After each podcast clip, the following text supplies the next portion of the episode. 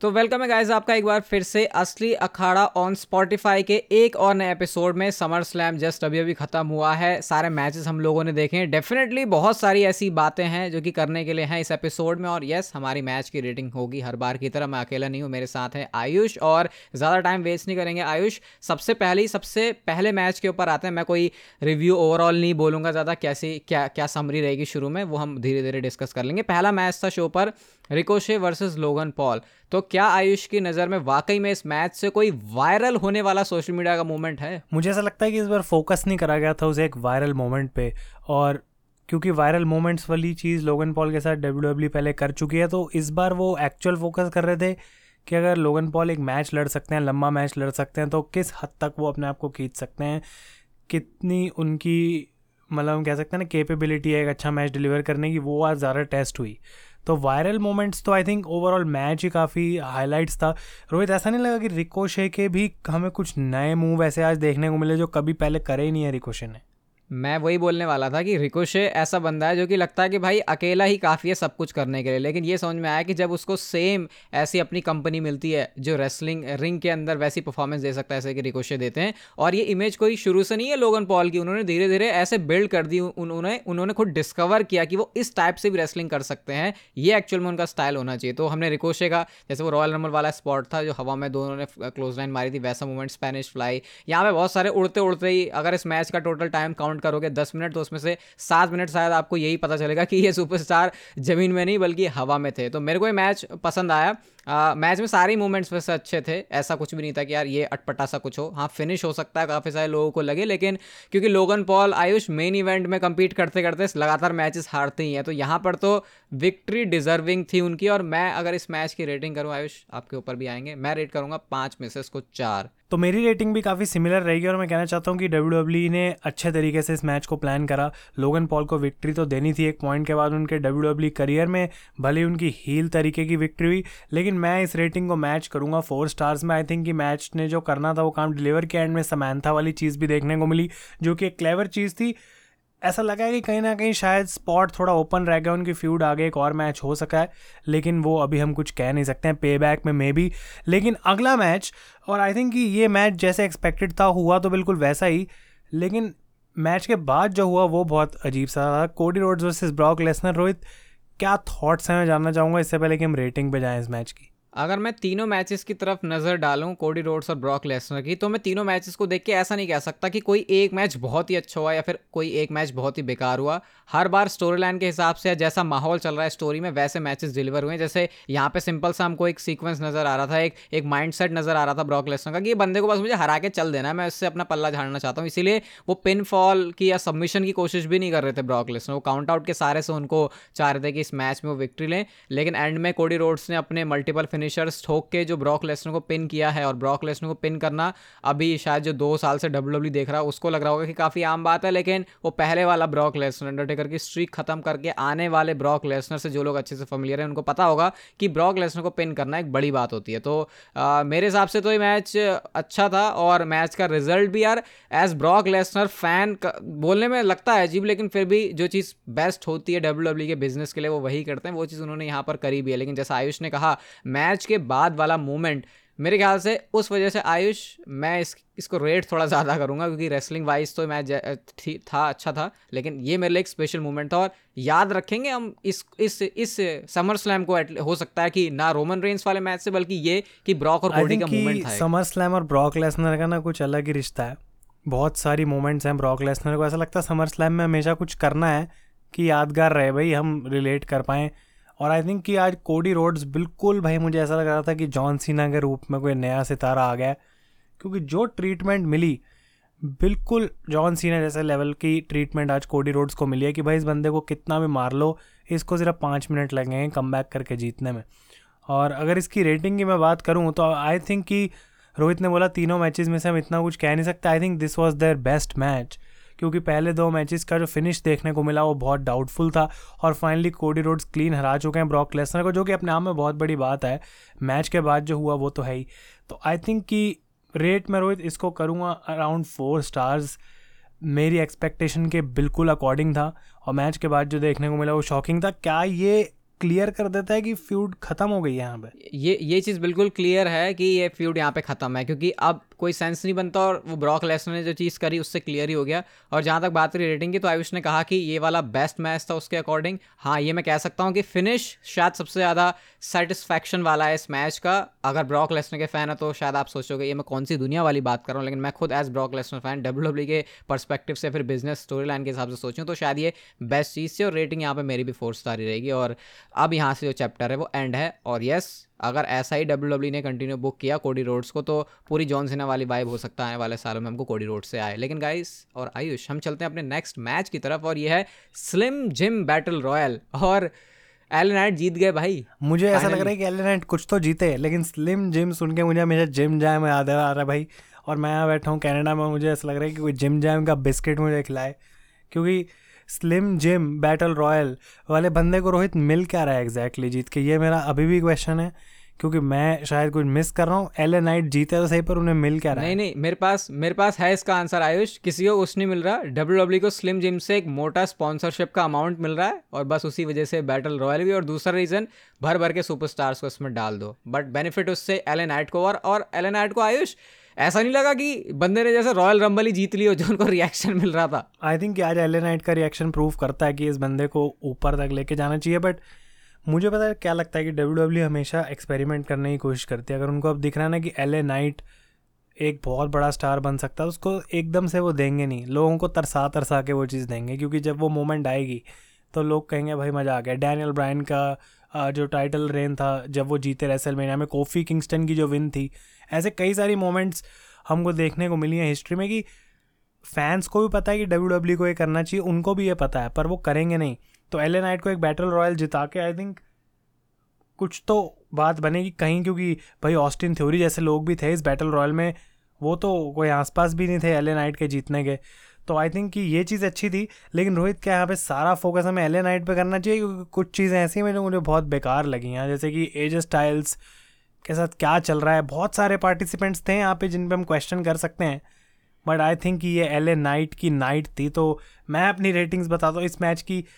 आई think just 3/5। Last के कुछ moments इसके डेफिनेटली अच्छे थे, but I don't think Rohit इससे ज़्यादा कुछ हम बोल सकते हैं इसके बारे में। मुझे बस समझ नहीं आ रहा अब तक ऐसा कैसे जा रहा है। लेकिन मेरी रेटिंग भी इस मैच की 3 ही रहने वाली है, 3 स्टार। और आयुष ने सही पॉइंट आउट की चीज़, हम तो एलए नाइट ही गा रहे हैं। वैसे अगर आपने रिव्यू देखा है मेरा, तो उसमें मैंने एजे स्टाइल्स के बारे में बात करी कि भाई क्या चल रहा है उनके साथ, बट टाइम आएगा, मोमेंट आएगा। फिलहाल नेगेटिव चीज़ को थोड़ा साइड में रखते हैं, पॉजिटिव नोट पे एंड करते हैं। 3 स्टार इस मैच की रेटिंग, और एलए नाइट के लिए होपफुली अब कुछ अच्छा हो रहा है आगे। इसके बाद अब नहीं जाएंगे हम पॉजिटिव चीज़ों पे। MMA rules match, Ronda Rousey versus Shayna Baszler. क्या WWE की ये का ये डिजास्टर्स डिसीजन था कि उन्होंने इसको MMA रूल्स बना दिया? मतलब क्राउड तो डेड है पूरा, और मैच में भी क्या हो रहा है, क्यों हो रहा है, किसी को कोई लेना देना नहीं है। जीत गई किराफोड़ा क्लच लगा के शेना बेजलर। बस ये ऐसा मैच था रोहित कि अगर मैं कॉनर मैग्रेगर का, नेट डियाज या किसी और बंदे के साथ UFC में फाइट देख रहा हूँ, पर रूल्स कहते हैं कि वो पिनफॉल या सबमिशन, पिनफॉल से ही जीत सकते हैं WWE के रूल पर UFC का ऑक्टागन। तो अगर यहाँ पे इनको ये MMA के रूल्स रखने थे तो फाइट पिट या फिर और किसी तरीके का इनको स्ट्रक्चर देना चाहिए था, जिस तरीके से वो दिखा तो सके कि कुछ MMA वाला सीन है। मैं देख रहा हूँ कि पूरी इतनी बड़ी WWE की रिंग है, और ये ऐसे एक्ट करने की कोशिश करने की ये प्रोफेशनल कोई मेवेदर जैसा बॉक्सर है जहाँ पे बॉक्सिंग फाइट हमें देने वाले हैं। तो कॉन्सेप्ट जो लगाया था सोच के कि दोनों UFC बैकग्राउंड से आते हैं वो तो ठीक था, पर वो एग्जीक्यूशन वो हवा में ही रह गई। आई थिंक वो कहीं पे थी नहीं। और मैंने रोहित अपनी वीडियो में बात बोली कि शेना बेजलर जबकि रोंडा को हरा दिया, शेना का क्या फ़ायदा हुआ यहाँ पे रोंडा को हरा के? देखो, फ़ायदा तो ऐसा सच मुझे नज़र नहीं आ रहा कुछ, क्योंकि रोंडा राउजी को उस पॉइंट पर नहीं हराया शेना बेजलर ने जब किसी को इतना फ़र्क पड़ता है। बट क्या ही पॉजिटिव है, मुझे लगता नहीं है अगले वीकली शो पर जाके भी कुछ याद भी रहने वाला, या इस बात को ऐसे ब्रैग कर सकती है शेना कि मैंने रोंडा को हराया है। तो मैं अगर इसकी रेटिंग के ऊपर आऊँ आयुष, तो मैं इसको पता नहीं क्यों रेट करूँ। मैं तो ये कह रहा हूँ इसको रेटिंग भी क्यों दूँ मैं, तो मैं इसको 0.5 स्टार ही दूंगा भाई। ये ना होता तो मेरा समरस्लैम थोड़ा बढ़िया जाता। आई थिंक कि ये पॉसिबल ही नहीं है कि हर बार मैं और रोहित सारे मैचेस की रेटिंग सेम दें। तो यहाँ पर मैं रेटिंग के मामले में थोड़ा सा आई डोंट नो डिसएग्री करूँगा, कुछ है नहीं डिसएग्री करने के लिए। पर मैं इसको 1 स्टार दूंगा। आई डोंट नो कि मैं जबरदस्ती कर रहा हूँ कि हमारी एक एटलीस्ट रेटिंग अलग हो जाए। मुझे लग रहा है आयुष 1 स्टार इसलिए दे रहा है कि एटलीस्ट कपड़े वपड़े पहन के रिंग में तो आए हैं लड़ने, तो 1 स्टार उसी का ही दे दो एटलीस्ट। और रोंडा राउजी हारती है तो कभी कभी अच्छा लगता है, और शेना बेजलर को भाई ज़्यादा जीतने का WWE में मौका मिलता नहीं है, तो समर स्लैम जैसे पेपर व्यू में उनको सिंगल्स मैच मिलकर उसमें जिताया गया, तो वो अच्छी बात है। नेक्स्ट मैच, और मैं काइंड ऑफ मुझे नहीं पता इस मैच के बारे में क्या बोलना चाहिए, गुंथर वर्सेस ड्रू मैकिंटायर में बहुत शॉक था कि ये फर्स्ट टाइम इनका 1-on-1 मैच हुआ है, इससे पहले कभी 1-on-1 लड़े नहीं है। रोहित की अब मैं मैच का प्रीव्यू अगर हम कर रहे होते तो हम कहते भाई क्लासिक देंगे, 5 स्टार ये वो। क्या ये वो मैच था जो ये होना चाहिए था?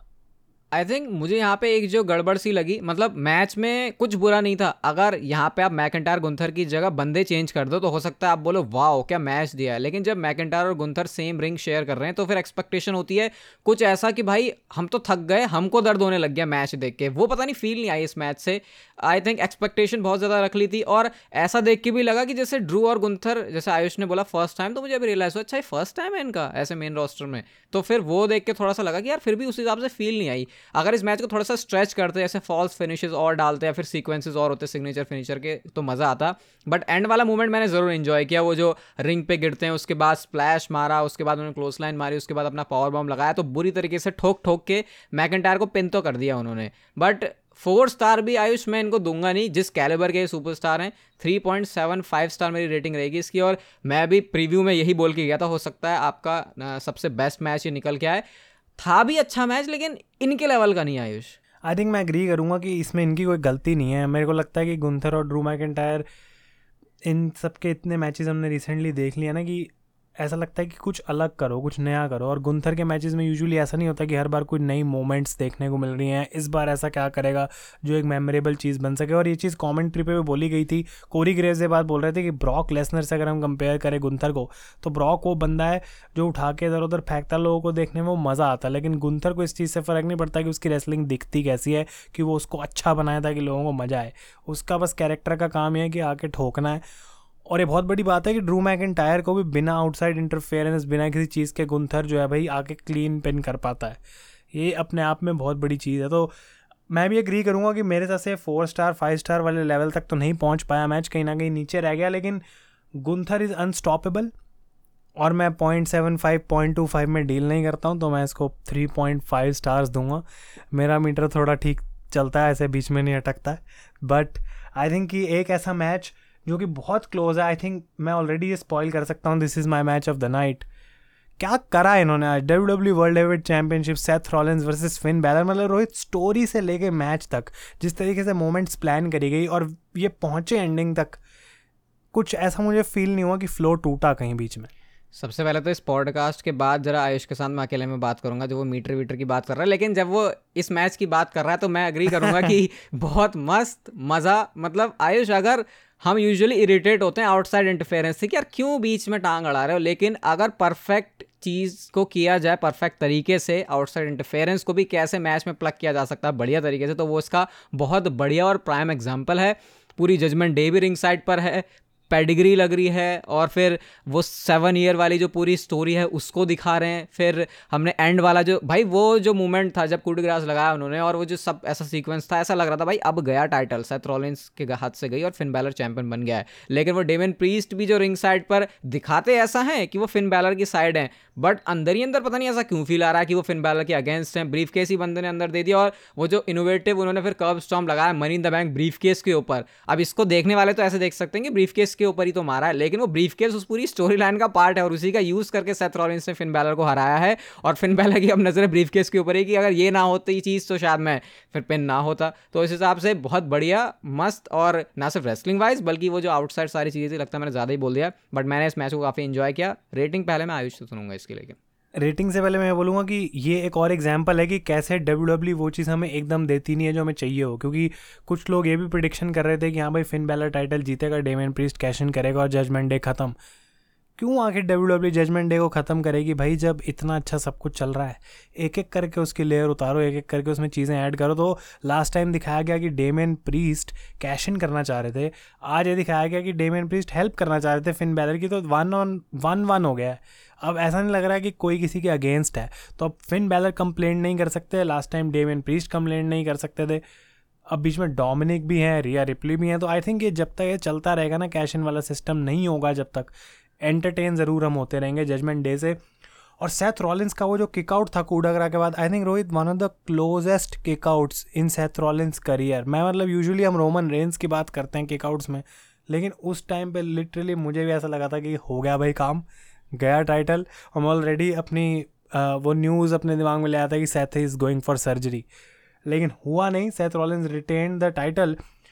और रेटिंग की अगर मैं बात करूं, जो मैंने पहले बोल दिया this is my match of the night, तो मैं इसको सब कुछ ओवरऑल देखा जाए तो 4.5 दूंगा। क्लासिक 5 स्टार नहीं बोलूँगा क्योंकि उतना मेमोरेबल नहीं बना इन टर्म्स ऑफ रेसलिंग, लेकिन आई थिंक मोमेंट्स और सब कुछ था। 4.5 रोहित, आई थिंक यहाँ पे हम दोनों अग्री करेंगे। मेरी भी रेटिंग इस मैच में 4.5 रहेगी, क्योंकि रेसलिंग भी थी, ड्रामा, एक्शन, प्योर WWE की जो डेफिनेशन है वो ये वाला मैच डिफाइन करता है, और मस्त मज़ेदार था ये मैच। इसके बाद आता है शो पर triple threat match, Asuka versus Bianca Belair, ये था वुमेंस चैंपियनशिप के लिए। सबसे पहले तो ये मैच इतना ज़्यादा फिसड्डी सा फील हो रहा था, मतलब कि शार्लेट कुछ मूव करना चाह रही है वो लगता नहीं है, बियांका ब्लेयर के साथ उनके जो कोऑर्डिनेशन है वो सही नहीं हो रहा, आस्का पता नहीं कहाँ गायब रहती है। इस मैच का जो असली मज़ा है आयुष, वो आखिरी के कुछ मूवमेंट्स में था, और फिर कवर कर दिया काफ़ी हद तक मुझे लग रहा है इस मैच को ओवरऑल। आई होप कि बियांका की इंजरी एक्चुअल में रियल नहीं थी, जो कि रियल लग भी नहीं रही थी उस टाइम पर, मुझे लग ही रहा था कि ये कुछ पूरा मैच के अंडर प्ले करेगा। तो 450 स्प्लैश जो पहले लगाई बियांका ने, और उसके बाद वो मिस्ट वाला सीन, बियांका जीती टाइटल। आई थिंक कि वो मोमेंट सिर्फ अच्छी थी, लेकिन शार्लेट फ्लेयर से आज ना ही सिर्फ अपने मूनसॉल्ट बल्कि कपड़े कुछ नहीं संभल रहा था। आई थिंक कि शार्लेट का अगर मैं रेसलमेनिया का मैच अब कंपेयर करता हूँ इस मैच से, तो मुझे नहीं पता कि मुझे शार्लेट को ब्लेम करना चाहिए या फिर जो मैच को प्रोड्यूस कर रहा है उसको ब्लेम करना चाहिए। ज़्यादा मैं बेइज्जती नहीं कर सकता हूँ, लेकिन इस मैच को अगर हम रोहित रेट कर रहे हैं, क्या हम कैश इन को इंक्लूड कर रहे हैं या फिर, बिकॉज उससे ऑब्वियसली फर्क पड़ेगा। आई थिंक हम कैश इन को इंक्लूड ही कर रहे हैं, क्योंकि अदरवाइज फिर काफ़ी मामला नीचे ही चला जाएगा, तो हम इसको कैश इन के साथ ही इंक्लूड करेंगे तो अच्छा रहेगा। तो इयो स्काई आती हैं, कैश इन करती हैं, और बियांका बेलेयर जो कि चैम्पियन बनी, मैं सोच रहा था शिट बियांका चैम्पियन बन गई, और उस समय मेरे दिमाग में भी नहीं आया था कि इयो के पास मनी इन द बैंक है। और वो जब चीज़ हुई, आई थिंक कि उसने 4 चांद लगा दिए, भले ही वो इन द मोमेंट बहुत अच्छी मोमेंट थी। आई डोंट नो कि फ्यूचर में लोग कितना इयो स्काई को सपोर्ट करेंगे, बट रेट क्योंकि हम इसको कर रहे हैं रोहित, बहुत मुश्किल है क्योंकि मैच इतना बेकार था। आई थिंक मैं 3 स्टार्स दूंगा, 5 में से ऊपर जा नहीं सकता मैं इसके अंदर। हम फिलहाल सेम पेज पर हैं, क्योंकि कैश इन था और वो मोमेंट सही था, और कैश इन बिल्कुल बढ़िया तरीके से हुआ। और ऐसा अगर ये कैश इन ऐसे होता कि बेली और इयो स्काई की कोई स्टोरी ना दिखा रहे होते, अचानक से कोई बंदा आके कैश इन कर रहा है, तो शायद उतना मज़ा नहीं आता, लेकिन प्रॉपर स्टोरी टेल करके फिर उसको एग्जीक्यूट किया, तो इस वजह से इसकी रेटिंग 3 स्टार रहेगी। अदरवाइज इस मैच में कुछ नहीं था ऐसा, और रेटिंग इसकी बहुत ज़्यादा नीचे रहती। बट अब आते हैं हम शो के मेन इवेंट में, और जो शो का मेन मैच था tribal combat, Roman Reigns versus Jey Uso. क्या आयुष किसी दिमाग के एक कोने में भी ऐसी चीज़ थी कि जे उसो आज चैंपियन बन सकता है, छोटा सा भी नहीं? क्योंकि ये बात मैं बहुत पहले से अपने दिमाग को समझा चुका हूँ कि रेसलमेनिया तक रोमन रेंस को कोई नहीं हराने वाला। दुनिया इधर की उधर हो सकती है, कुछ भी हो सकता है। रोमन रेंस जब तक इंजर्ड नहीं हो जाते, और टच वुड ऐसा होना भी नहीं चाहिए, तो रोमन रेंस चैम्पियन रहेंगे एटलीस्ट रेसलमेनिया तक। और रेसलमेनिया में क्या होगा उस पर हम बाद में कभी बात कर सकते हैं। लेकिन इस मैच में रोहित जो मुझे सबसे बेस्ट चीज़ लगी, सिर्फ मैच की अगर मैं बात करूं, कितनी बार हमने ऐसा देखा कि रोमन एक्चुअली इतना पिट रहा है। मतलब रोमन रेंस का ये फर्स्ट 1-on-1 मैच था रेसलमेनिया में कोडी रोड्स के बाद, उसके बाद फर्स्ट सिंगल्स मैच। मुझे ऐसा लग रहा था कि रोमन रेंस की इतनी पिटाई ना सिर्फ ब्रॉक लेसनर नहीं करी है। क्या ये मैं सही सोच रहा हूँ कि जे उसो को जितना मौका दिया गया रोमन को मारने का, आज ये इस मैच के अगर स्पेशल चीज़ अगर दो गिनाए जाए रोमन रेंस के पर्सपेक्टिव से अगर मैं देख के बोलूँ, तो वही था जैसे आयुष ने बोला कि रोमन इतना पिट रहा है, क्योंकि हम वो चीज़ वैसे देखते नहीं है। और आयुष एक चीज़ और नोट करने वाली है, यूजुअली रोमन रेंस अपने आप को ऐसे स्पॉट्स में नहीं डालते जो कि उनके लिए थोड़े भी डेंजरस हैं, लेकिन आज पहले तो वो समोन ड्रॉप खाते हैं टेबल के ऊपर, उसके बाद वो जो स्टील चेयर से उन्होंने हाथ पे ही शॉट, वो तो खैर अनइंटेंशनल था, आई थिंक वो पीठ पे मारना चाह रहे थे लेकिन हाथ पे पड़ा। और इमेजिन कर सकते हो आप, वो काफ़ी खतरनाक वाला था, ऐसे चेयर शॉट भी काफ़ी प्रॉपर मैनर में लगते हैं WWE में। वो चेयर का हेड पे मारना इसीलिए बंद भी हुआ है, लेकिन वो हाथ पे लगना, उसके बाद रोमन रेंस ब्लीड भी कर रहे थे, इधर पिट रहे हैं उधर पिट रहे, कैंडल स्टिक स्ट्रैप, मतलब कि अभी रोमन रेंस की जो पीठ है वो पूरी लाल पीली पड़ गई होगी। तो ये ओवर करने के लिए मेरे ख्याल से जे उसो को बहुत सही चीज़ करी। बट आयुष, सबसे बुरी बात इस मैच की क्या लगी? पूरा एंड तक की मैं बात कर रहा हूँ। आई थिंक उससे पहले मैं उस पर आऊँ कि एक बाद में मैं पॉइंट करूँगा कि भाई बहुत सारे हम बच्चों को याद आ गया था लेदर स्ट्रैप वाली पिटाई देख के आज, कि हमारे साथ भी हुआ था वो एक पॉइंट पे कभी ना कभी। कोई बोलेगा नहीं, लेकिन रोमन रेंस की जो हालत थी पीठ की, वो डेफिनेटली बताती है कि जे उसो को कितना मौका मिला। सबसे बेकार चीज़ इस मैच की जो है आई थिंक उसकी एंडिंग है, क्योंकि मैं इसको ब्लेम भी नहीं करूँगा, क्योंकि मैं ये ज़रूर बोलूँगा कि ये शॉकिंग एंडिंग है और ब्लड लाइन की स्टोरी लाइन है, तो हम ये नहीं बोल सकते बेकार कर दिया सब कुछ। लेकिन रोहित, हम देखते आ रहे हैं कि एक चीज़ है जो WWE मिस नहीं करती है ब्लड लाइन की स्टोरी में अभी तक, एंड आई होप कि वो अभी भी ना करें, और वो है लॉजिक, रीज़न देना कि क्यों ऐसा हो रहा है।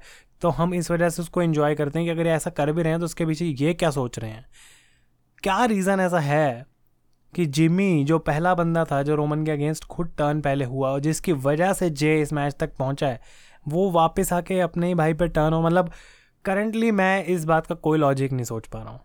मैंने इवन अपनी रिव्यू वीडियो में भी यही बोला कि जिमी उसो यहाँ पर आए क्यों हैं। ये वैसे तो डर्ट शीट्स में काफ़ी सारे रीजंस है, फिर स्पेकुलेशन आ जाएंगे और हो सकता है उनमें से कोई एक सही भी हो, लेकिन उसके बारे में डिटेल में अगर हम चीज़ों को लेकर जाएँ तो फिर काफ़ी सारी पॉसिबिलिटी निकल के आती हैं। तो फिर अभी उसको बोलना, वैसे उसको मतलब इतना मतलब ऐसा लग रहा है कि जिमी उसो का कोई, मैं इतना मानता हूँ कि ब्लड लाइन की स्टोरी लाइन ने हमारा ट्रस्ट जीता है, सिनेमा जो बोलते हैं इसको, ट्रिपल एच भी खुद बोल चुके हैं। तो भाई उस हिसाब से फिर एक्सपेक्ट तो मैं करूँगा कि एक प्रॉपर एक्सप्लेनेशन दें। तो इसीलिए मैं अगर अपनी रेटिंग के ऊपर आऊँ आयुष, तो मैं इसको बैलर वाले मैच से और सेथ वाले मैच से नीचे रखूँगा। अब भले ही मेरे को आयुष कितना ही ज़्यादा पॉइंट आउट करके बोले, इसका मीटर बीच में रहता है, लेकिन मेरी 4.25 रहेगी इसकी रेटिंग।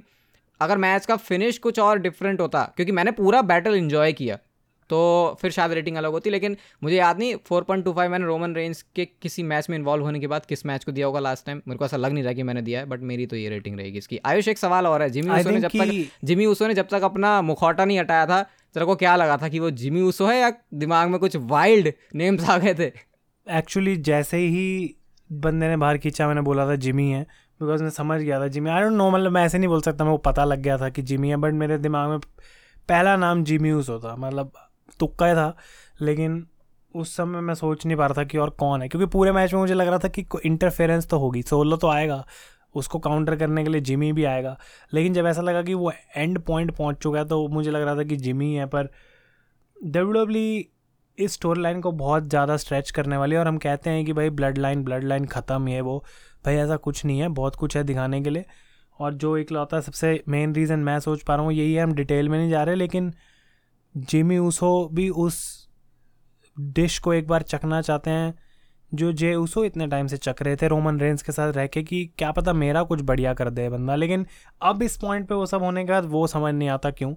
लेकिन इस मैच की जहाँ तक रेटिंग की बात, आई थिंक सोलो सिकोआ का एक बार फिर से हमें बहुत इंपॉर्टेंट रोल यहाँ देखने को मिला रोमन के साथ, कि भाई बंदा काम तो करता है रोमन के लिए, लेकिन अच्छा नहीं लगता उसको जब उसके अगेंस्ट कोई हो जाए। और मैं यहाँ पे अपना मीटर पता नहीं रोहित कि बीच में ले जाना चाहिए या नहीं, मुझे भी ख़राब कर लेना चाहिए, नहीं तो मैं अपने आप को जो है वो कॉन्ट्राडिक्ट कर जाऊँगा। तो मैं इसको 4 stars पे रखूँगा इस मैच को। आई डोंट थिंक कि this was better than Seth versus Finn, और जहाँ पे क्रेडिट डिज़र्व वो करता है, वो मैच ऑफ द नाइट है, वहाँ पे मैं उसको क्रेडिट दूंगा, which takes nothing away from Roman Reigns. लेकिन एक आखिरी पॉइंट जो मैं बोलूँगा इस मैच के रिगार्डिंग रोहित, ऐसा था कि इस पेपर व्यू की एंडिंग मुझे ना समर स्लैम की एंडिंग नहीं लगी। मतलब एक I think pyro was really weak आज, और उसके ऊपर से रोमन रेंस जिस तरीके से अपना एग्जिट कर रहे थे ना, ऐसा लग रहा था कि हाँ भाई जीत गया, चल कैसे भी जीत गया, मुझे भी नहीं पता कैसे जीता हूँ। वही है कि इस मतलब इस शो के क्लोजिंग मोमेंट में वो एपिक या फिर वो क्लासी वाली फीलिंग नहीं आई। और ऐसा क्यों था? शायद इसलिए भी क्योंकि समर स्लैम के पिछले 2 सालों की इमेज इतनी तगड़ी बनी हुई है, इस वजह से शायद ऐसा था। बट थोड़ा सा ऐसा कुछ थोड़ा सा लैक लस्टर था एंड के मोमेंट में। बाकी रेटिंग वेटिंग तो हमने बताई दी, और आयुष ने पूरी कोशिश की कि वो अपनी बात को कॉन्ट्राडिक्ट ना करे, इसी वजह से 4.5 देखना पॉडकास्ट के बाद 4.25 भी बताएगा अपनी रेटिंग। खैर गाइस, नेक्स्ट एपिसोड में असली अखाड़ा के हम लोग आपसे बहुत जल्दी मिलेंगे। आप लोग रेट जरूर करना, स्पॉटिफाई पे हर जगह फॉलो जरूर कर लेना, ताकि आप ऐसी एपिसोड्स को एंजॉय करो। हम मिलेंगे आपसे अगले एपिसोड में, तब तक के लिए goodbye and take care.